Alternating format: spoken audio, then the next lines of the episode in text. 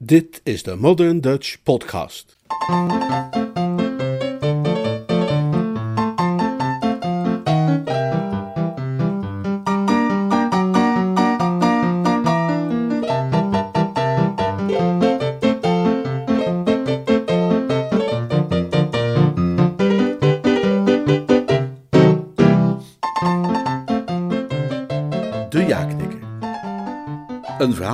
P.G. Woodhouse uit de bundel Mr. Mulliner's sterkste verhalen, vertaald en voorgelezen door Leonard Beuger.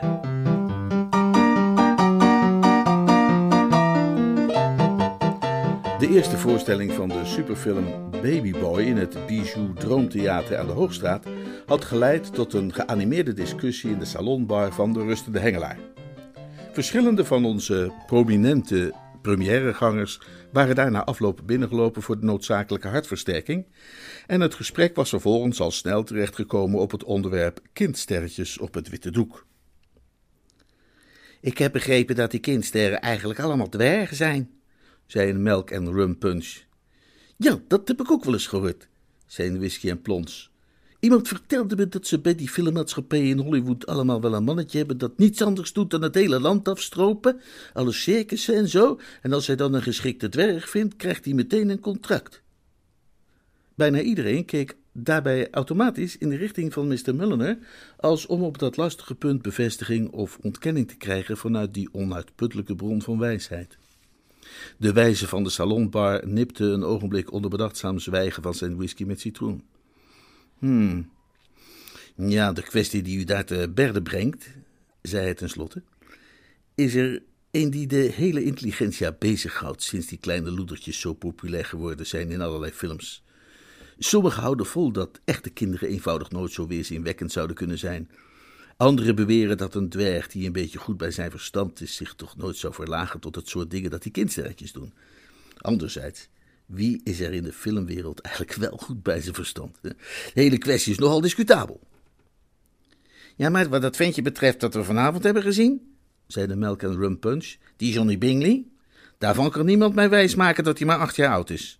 Ja, in het geval van Johnny Bingley, stemde Mr. Mulliner met hem in, laat uw intuïtie u inderdaad niet in de steek. Ik meen dat hij begin veertig is. Ik weet toevallig alles van hem af, omdat hij een belangrijke rol heeft gespeeld in de lotgevallen van Wilmot Mulliner, eh, die een verre bloedverwant van mij is. Was uw verre bloedverwant Wilmot dan een dwerg? Nee, nee, nee, Wilmot was een ja-knikker. En wat? Mr. Mulliner glimlachte. Het is niet gemakkelijk om aan een leek uit te leggen hoor, hoe de extreem gecompliceerde personele verhoudingen liggen binnen de organisatie van een groot filmbedrijf in Hollywood. Maar als ik het zo eenvoudig mogelijk formuleer, dan is een ja-knikker eigenlijk net zoiets als een meeprater. Alleen een treetje lager op de maatschappelijke ladder. De taak van een meeprater is het om vergaderingen bij te wonen en af en toe ja te zeggen of inderdaad eh, dan wel instemmend te hummen. De taak van een ja-knikker is, zoals de naam al aangeeft, uitsluitend het ja-knikken. De betreffende chef of leidinggevende oppert een idee of een mening en kijkt vervolgens afwachtend om zich heen. Dat is het moment waarop de chef meeprater in actie komt en een woord of geluid van instemming laat horen, waarop de assistent meeprater of vice hummer, zoals die ook wel eens wordt genoemd, hetzelfde doet, gevolgd door de jongste meeprater, eh, vaak een stagiair. Pas als alle meepraters zich hebben laten horen, gaan de ja-knikkers aan het werk. Die, die knikken alleen. Een pint halfom zei dat het om maar een snetbaantje leek. Ja, is inderdaad niet veel bijzonders, zei Mr. Muller. Qua maatschappelijke rang ligt het ergens tussen het baantje van de man die de windmachine bedient en dat van een schrijver van aanvullende dialogen. Bestaat ook nog een sociale categorie van onaanraakbaren of paria's die bekend staan als assistent-ja-knikkers, maar dat is een technische aangelegenheid waar ik u niet mee zal lastigvallen. Op het moment dat mijn verhaal begint, was mijn verre bloedverwant Wilmot een volledig bevoegde ja-knikker. Ondanks dat moet gezegd worden dat hij toch wel wat hoog mikte door te streven naar de hand van Mabel Potter, de privé-secretaresse van Mr. Schnellenhammer, de directeur van de Perfecto Zisbaum Corporatie. Onder normale omstandigheden zou er inderdaad niet gauw iets kunnen ontstaan tussen een meisje in haar positie en een man in de rang van mijn verre bloedverwant. Wilmot had zijn toegang tot haar charmes echter te danken aan de combinatie van twee toevalligheden. Namelijk dat hij als kind was opgegroeid op het platteland en zodoende op de hoogte was van het vogelleven, terwijl Miss Potter, voordat ze naar Hollywood was gekomen, vogelgeluiden had geïmiteerd in het revuetheater. Er is veel te weinig geschreven over de vogelimitators uit het aloude revue-theater en de hartstochtelijke wijze waarop die zich verbonden voelen met hun specifieke vorm van kunst. Iedereen kent echter wel het gezegde: eens een vogelimitator, altijd een vogelimitator.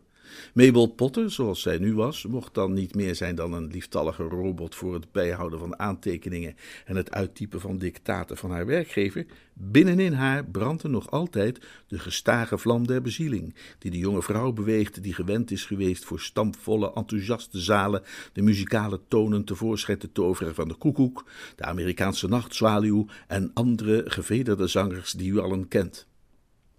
Dat alles werd Wilmot duidelijk toen hij op zekere ochtend langs een achteraf gelegen opnamestudio liep en daarbinnen mensen met stemverheffing hoorde spreken, waarbij hij de zilveren klanken herkende van de door hem bewonderde vrouw. Wilmot bleef staan om te luisteren. Mabel Potter leek ruzie te hebben met een van de regisseurs. Ik deed het tot benen zuiver uit vriendelijkheid, zei ze, want er staat absoluut niet in mijn taakomschrijving hier en daarom is het des te erger. Oké, oké, zei de regisseur, dat u dan het lef hebt om aanmerkingen te maken op mijn koekoek. Er is helemaal niets mis met mijn koekoek, meneer Murgatroyd. Laat me u dit zeggen. Ik heb de koekoek mijn leven lang bestudeerd en ik ken dat beestje van haver tot gort. Ik heb de koekoek geïmiteerd in elk theater in het hele land. En dan heb ik het toch niet eens over de dringende aanvragen uit Engeland en Australië. Ik weet het, ik weet het, zei de regisseur. En uit Zuid-Afrika die ik alleen maar heb moeten afwijzen omdat mijn lieve moeder, die toen nog leefde, een hekel had aan zeereizen. Mijn koekoek, meneer Murgatroyd, is wereldberoemd. U hoeft het maar te zeggen en ik loop zo even naar mijn huis om mijn plakboeken te halen. Dan kun je knipsels laten zien uit de St. Louis Post-Democrat waarin duidelijk lezen staat... Ja, ik weet het, ik weet het, ik weet het, zei de regisseur. Dat is prima, maar ik ga denk ik toch maar iemand vragen die het wel op mijn manier wil doen. Het volgende ogenblik van Mabel Potter de opnamestudio uitgestevend en sprak Wilmot haar aan op sympathieke en begripvolle toon. Is er iets aan de hand, Miss Potter? Kan ik iets voor u doen? Mabel Potter snikte met droge snikken. Haar gevoel van eigenwaarde was lelijk gekrenkt. Nou, het zit zo.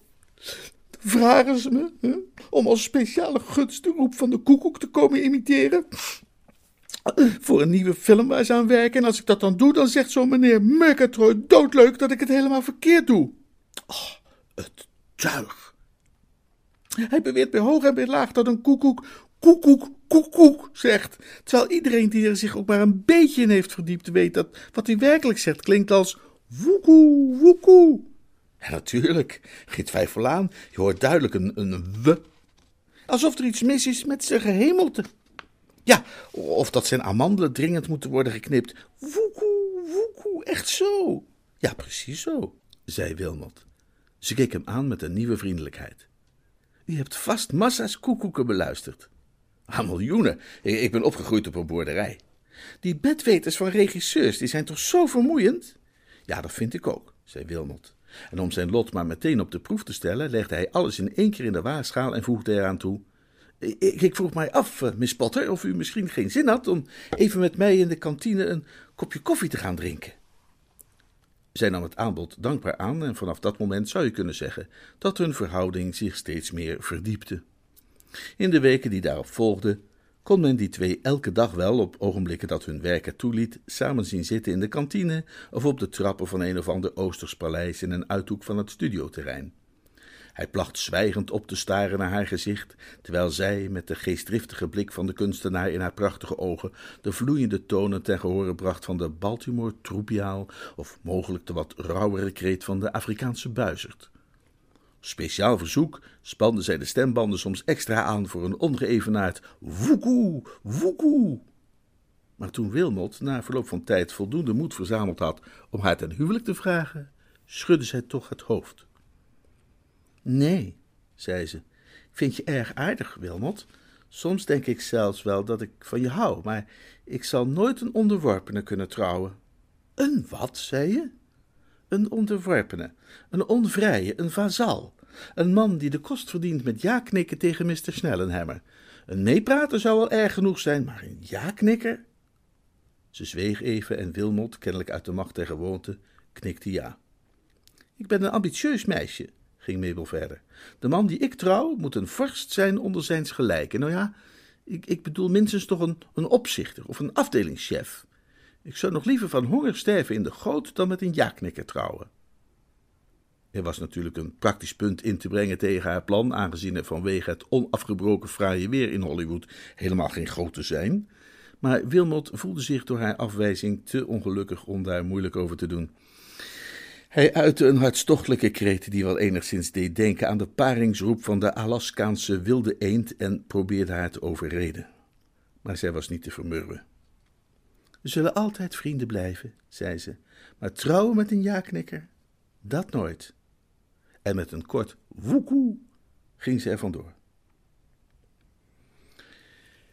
Er is niet zo heel veel keus qua palliatieve actie voor een man wiens hart aan scherven is geslagen en wiens romantische droom niet meer dan een illusie is gebleken. In de praktijk liggen er maar twee opties open. Hij kan naar het Verre Westen trekken om daar een nieuw leven te beginnen, dan wel kan hij zijn zorgen proberen te verdrinken. In Wilmots geval was het eerstgenoemde alternatief uiteraard niet van toepassing, omdat hij zich al in het Verre Westen bevond. Geen wonder dan ook dat zijn gedachten, terwijl hij die avond eenzaam op zijn kamer zat, steeds indringender uitgingen naar het tweede. Zoals alle Mulleners was mijn verre bloedverwant Wilmot altijd een strikt gematigd man geweest. Was zijn liefdesleven rimpelloos verlopen, dan zou hij meer dan tevreden zijn geweest met een ijs met notentoetje of een glas warme moutdrank na het eten. Maar nu een wanhopige verlatenheid hem bedreigde, kreeg hij toch wel sterk behoefte aan iets met wat meer pit erin.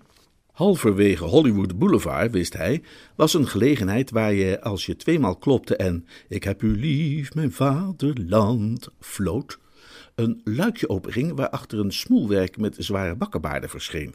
Het smoelwerk zei ja, en dan antwoordde je hulp en steun, waarna de grendels van de deur geschoven werden en het brede rechte pad voor je lag dat leidde tot de verdoemenis.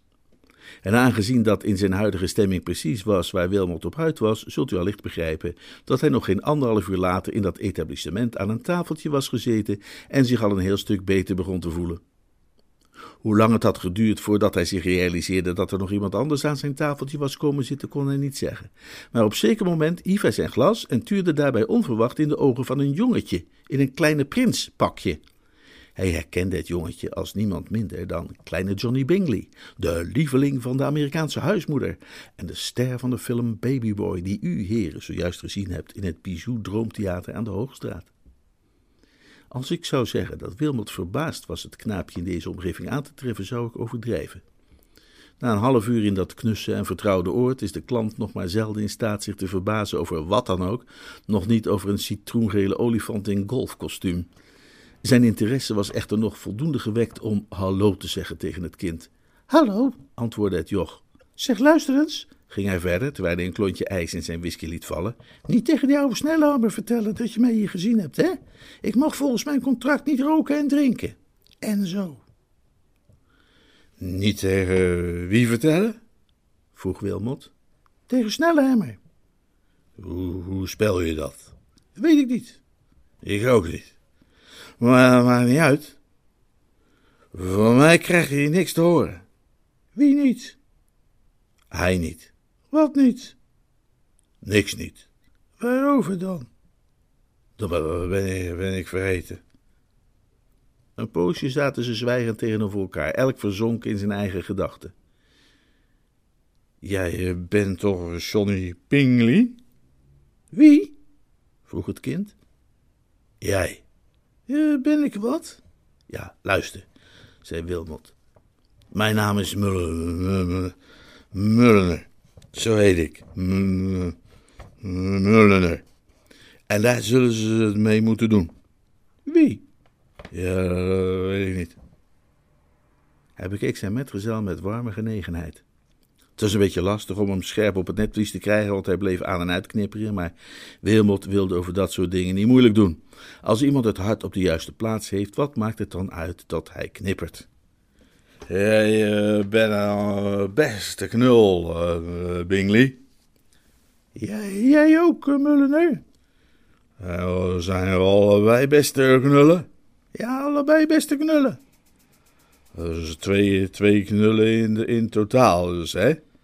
Vroeg Wilmot, die dat soort dingen graag een beetje exact had. Ja, daar kom ik ook op uit, ja. Is in, in, inderdaad twee, beaamde Wilmot en stak zijn vingers weer weg. Ze twee heren, zou je ook wel kunnen zeggen. Twee heren, ja, dat klopt. Ah, we eens even kijken wat we dan nu precies hebben, hè? zei Wilmot en legde het potlood neer waarmee hij getallen had zitten noteren op het tafelkleed. Hier hebben we eindresultaat, hè? althans volgens mijn berekening.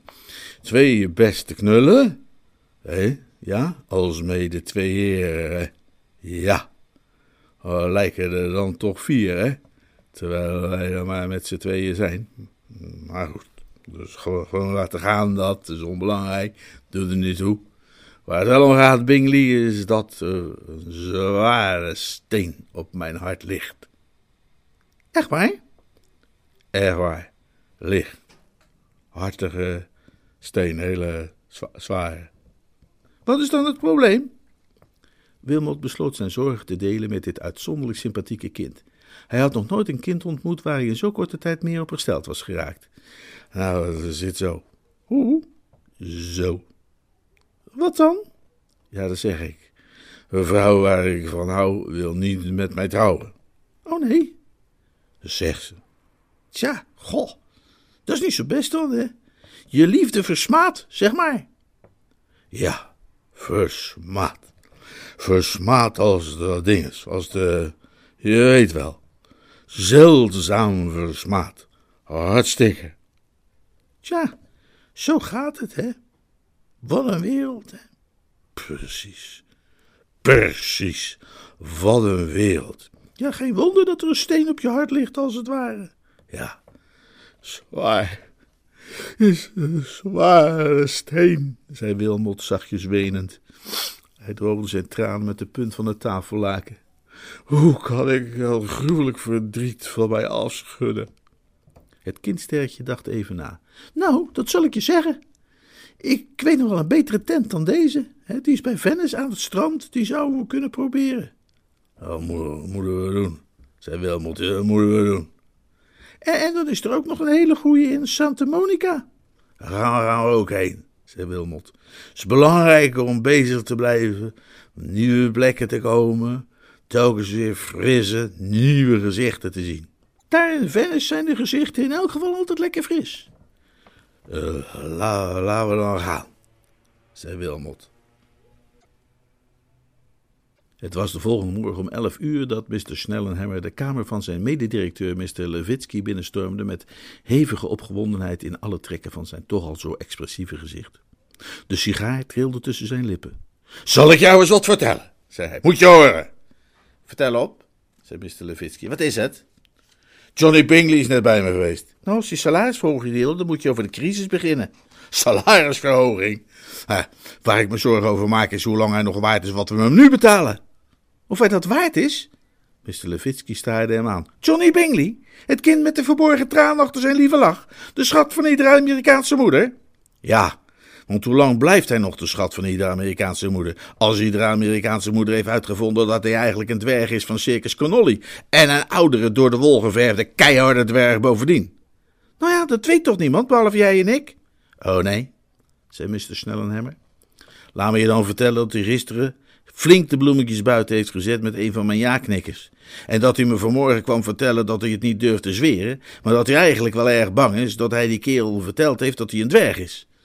Hij beweert dat er van het moment dat ze Mike's Place werden uitgesmeten tot het ogenblik dat hij een te lijf ging met een zuurvork, zijn herinnering vaag is. Een soort zwart gat. Maar hij vreest dat het toen gebeurd is, want tegen die tijd waren ze heel vertrouwelijk met elkaar geworden. En hij denkt niet dat hij toen nog geheimen voor hem had. Van Mr. Levitsky's nonchalante houding was niets overgebleven. Maar, maar, als die kerel, hoe heet die? Mulliner. Als die Mulliner dat verhaal verkoopt aan de bladen, dan is Johnny Pingley voor ons geen cent meer waard. En volgens zijn contract moeten we nog twee films met hem maken, 2,5 ton per stuk. Dat klopt. Wat doen we daaraan? Ja, jij mag het zeggen. Mr. Levitsky dacht na. Nou, in de eerste plaats, zei hij, moeten we uitzien te vogelen of die Mulliner echt weet hoe het zit. Ja, we kunnen het moeilijk vragen. Nee, maar we zullen het kunnen merken aan de manier waarop hij zich gedraagt. Iemand die de perfecto zisbaum opeens in zijn zak heeft, blijft zich niet hetzelfde gedragen als daarvoor. Wat voor soort kerel is het? Oh, de ideale ja-knikker, zei Mr. Snellenhammer spijtig. Ik geloof niet dat ik ooit een betere gehad heb. Knikt altijd precies op tijd. Klaagt nooit over een stijve nek of iets. Rustig, respectvol. En wat is dat woord ook alweer dat begint met een D? Dom? Dociel. En, en, wat is dat woord dat begint met een O? Oliedom?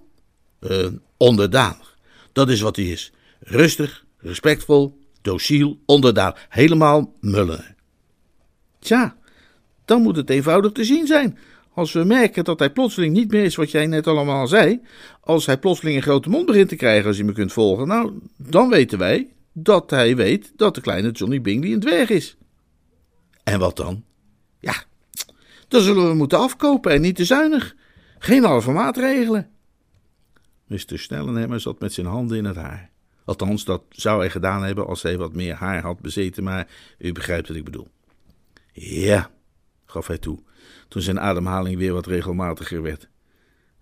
Daar, daar, zal niets anders op zitten, vrees ik, maar goed. Daar zijn we gauw genoeg achter. Ik heb om twaalf uur een vergadering over een nieuw script in mijn kantoor. En daar is hij bij om ja te knikken als het goed is. Nou, we zullen hem in de gaten moeten houden als een links.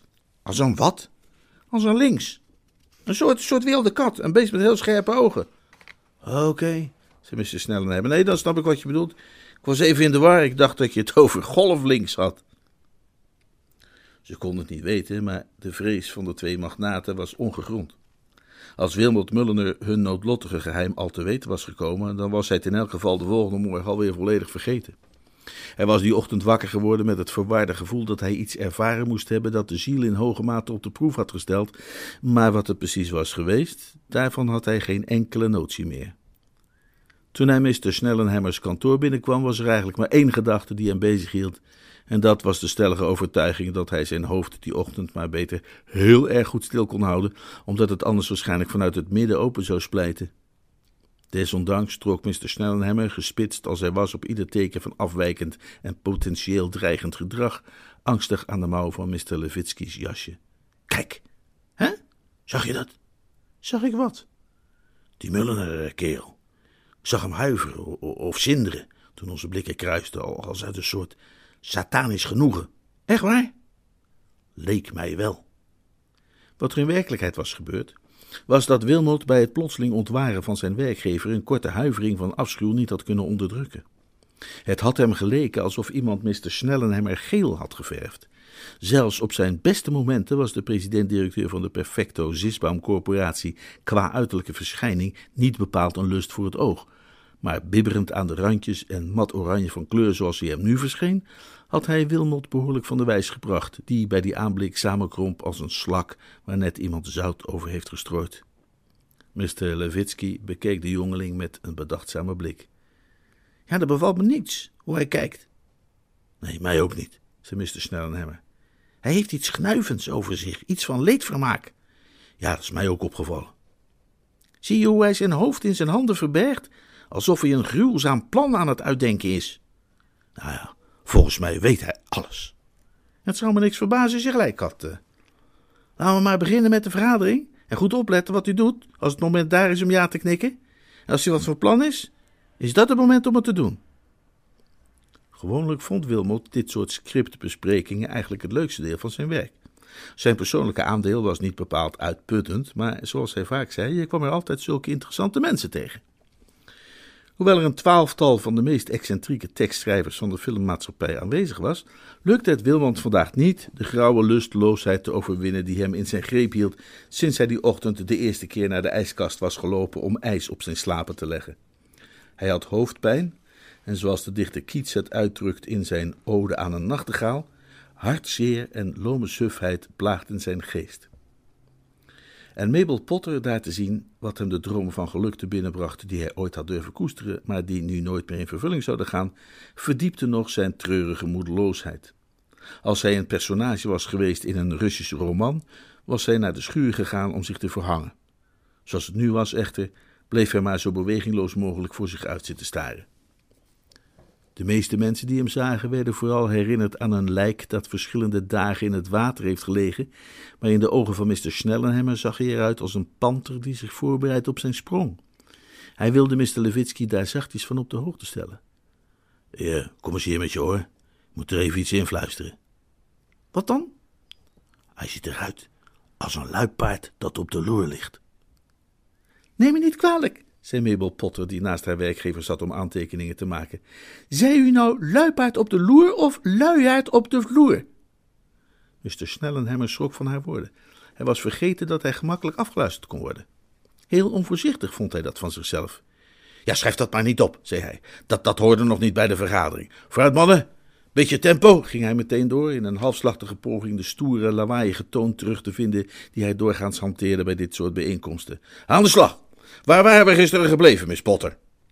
Mabel raadpleegde haar aantekeningen. Um, Cable Delancey, een telg van een oude familie uit Boston, doet een poging de Noordpool te bereiken per onderzeeboot en is vastgelopen op een ijsberg. Scènes uit zijn jeugd trekken aan zijn geestesoog voorbij. Ja, wat voor scènes? Daar was u nog niet aan toegekomen. Nou, dan beginnen we daarmee, zei Mr. Snellenhammer. Wat voor scènes zag die figuur voor zich? Een van de tekstschrijvers, een slungelige knaap met een bril op, die eigenlijk naar Hollywood was gekomen om een winkeltje in à te beginnen, maar door de talent scouts van de filmmaatschappij was gespot en tegenstribbelend aan de scenarioafdeling was toegevoegd, suggereerde een scène waarin Cabot Delancey zichzelf een etalage zag inrichten met vrolijke poppen en chique briefpapier. Hoezo, vrolijke poppen?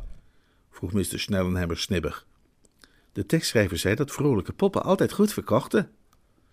Hallo, zei Mr. Snellenhammer kortaf. Die Delancey heeft zijn hele leven nog niks verkocht. Dat is een miljonair. Waar we naar op zoek zijn is iets romantisch.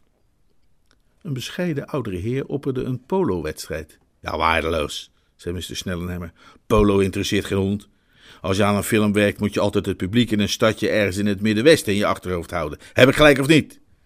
Jazeker, zei de chef meeprater. Nou, zei de vice-hummer.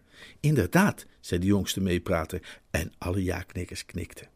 Ook Wilmot, die met een schok tot het besef kwam dat de plicht riep, bewoog snel zijn bonzende hoofd. Die beweging gaf hem het gevoel alsof er een gloeiend hete ijzeren staaf doorheen gejaagd werd, zodat hij van pijn ineenkromp.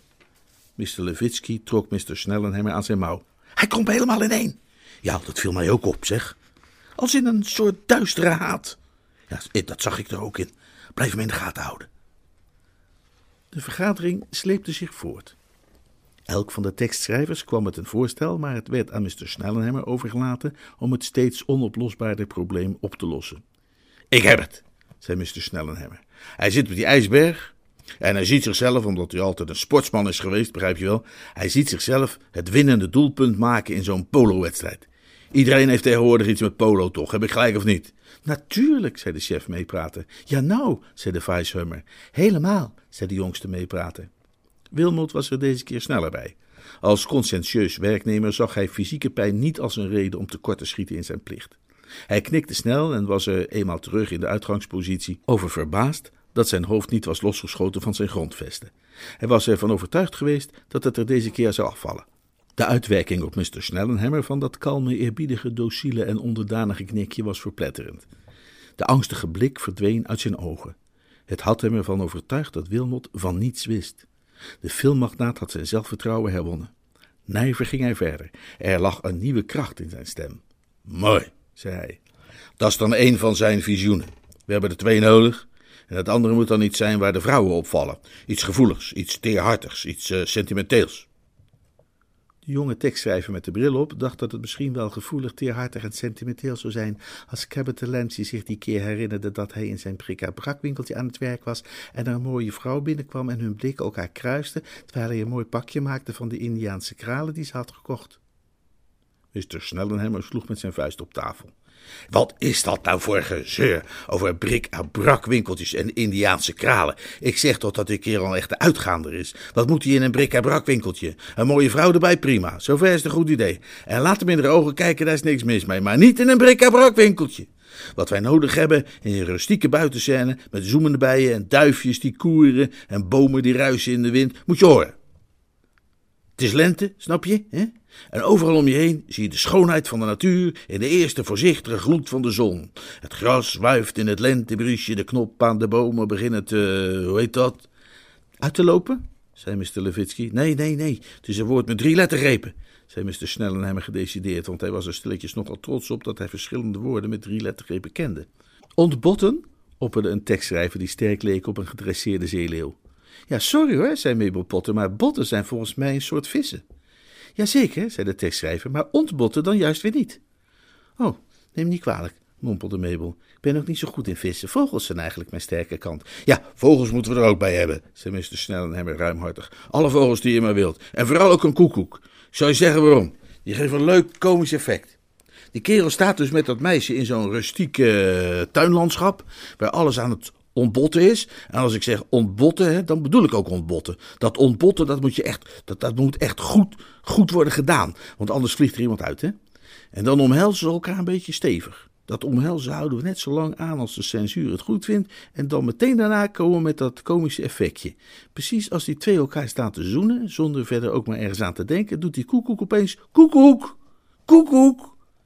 Wat dan aangeeft hoe maf ze bezig zijn. Hè? Is altijd goed voor een lach, toch? En of, zei de chef meeprater. Zeker, zei de vice Geweldig, zei de jongste meeprater.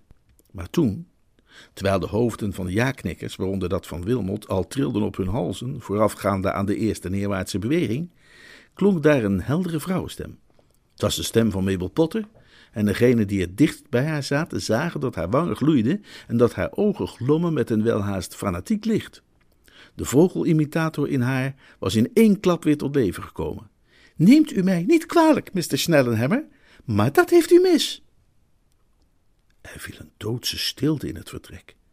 De elf tekstschrijvers zaten als op hun plaats genageld, nauwelijks in staat hun 22 oren te geloven.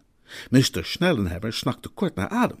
In de vele jaren dat hij zijn positie had opgebouwd, was hem iets dergelijks nog nooit overkomen. Wat zei u daar? vroeg hij ongelovig.